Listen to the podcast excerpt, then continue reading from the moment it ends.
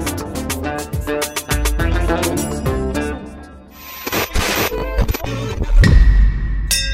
أهلا. أنا تالا حلاوة وحابة أرحب فيكم بهاي الحلقة من المستجد جدا. الفقرة المصغرة من بودكاست المستجد. بنقدم لكم فيها آخر الترندات والأخبار في كبسولة ملخصة جدا. للأسف قصتنا اليوم مؤلمة. ضحية أخرى من النساء في عالمنا ماتت. مهسا أميني.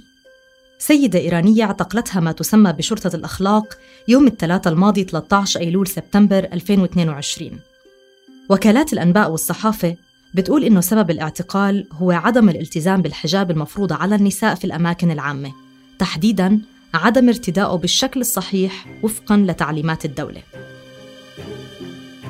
بيفرض النظام الإسلامي الإيراني على النساء تضييقات كتيرة. لكن مؤخراً أعلنت السلطات الإيرانية نيتها البدء باستخدام تقنية مراقبة إلكترونية لتزيد قدرتها على التحكم. وتحديداً إمكانيتها لفرض قانون الحجاب ومعاقبة المخالفات. وكمان استحداث قانون بيمنع دخول النساء غير المحجبات للمواصلات العامة مع تشديد على تطبيق القانون بعموم إيران.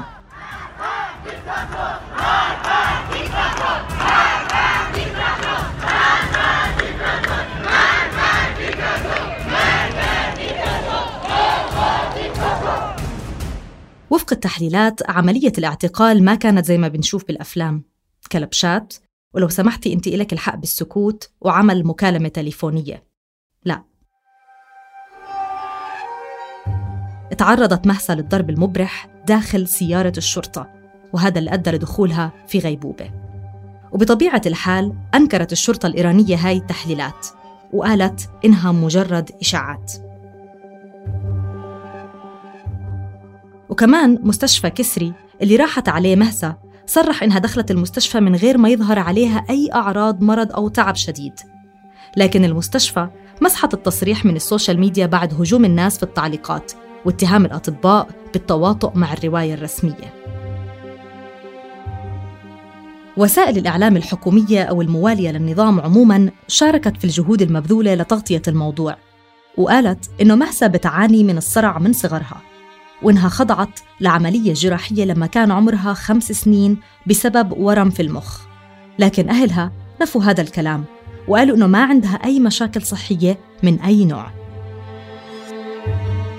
وعشان الإعلام الرسمي يدعم روايته نشر مقطع فيديو بيصور مهسا أثناء وجودها في مركز لتوجيه النساء وتعليمهم بين قوسين الطريقة الصحيحة لارتداء الحجاب. وخلال ثواني بتوقع مهسا على الأرض وبتغيب عن الوعي.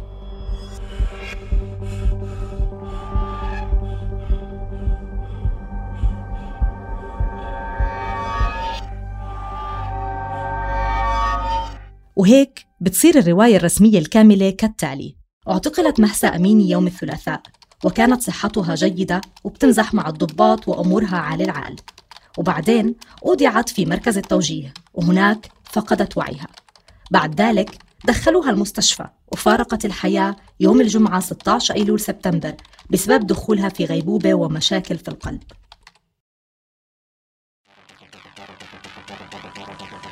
مقتل مهسا أشعل الشرارة لتظاهرات نسائية بأنحاء إيران.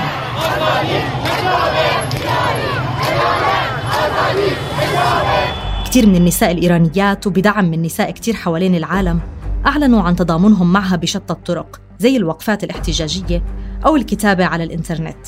ناشطات نسويات بدأوا بنشر مقاطع فيديو إلهم وهم بيقصوا شعرهم وبيحرقوا غطاء الرأس احتجاجاً على قانون الحجاب القسري. اللي بتفرضه السلطات الإيرانية على النساء منذ الثمانينات. بالإضافة إلى مظاهرات نسائية في طهران بتندد باللي صار وبتطالب بمحاسبة المسؤولين حتى أنه بعض النساء نادوا برحيل النظام الإسلامي في إيران ونادوا بالموت للدكتاتور.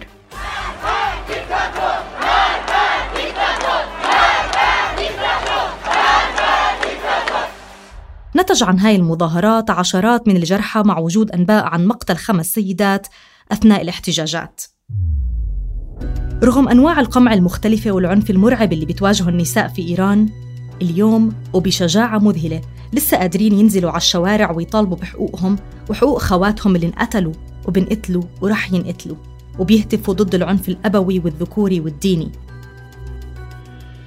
خبر مهسا ما كان الخبر المرعب الوحيد اللي بيجينا مؤخرا من إيران لأنه السلطات هناك كمان أعلنت عن قرار إعدام تنتين من ناشطات حقوق الميم عين بتهمة الفساد في الأرض. كنت معكم من التقديم تالا حلاوة ومن الإعداد عمر فارس ومن الهندسة الصوتية يزن قواس. ما تنسوش تتابعونا على المستجد جدا كل يوم أربعة لتعرفوا شو في جديد من الترندات. أما المستجد العادي رح يكون معكم يوم الأحد. ورح نحكي لكم فيه عن أثر تيك توك على صناعة الموسيقى في العالم. بودكاست المستجد جدا من إنتاج صوت.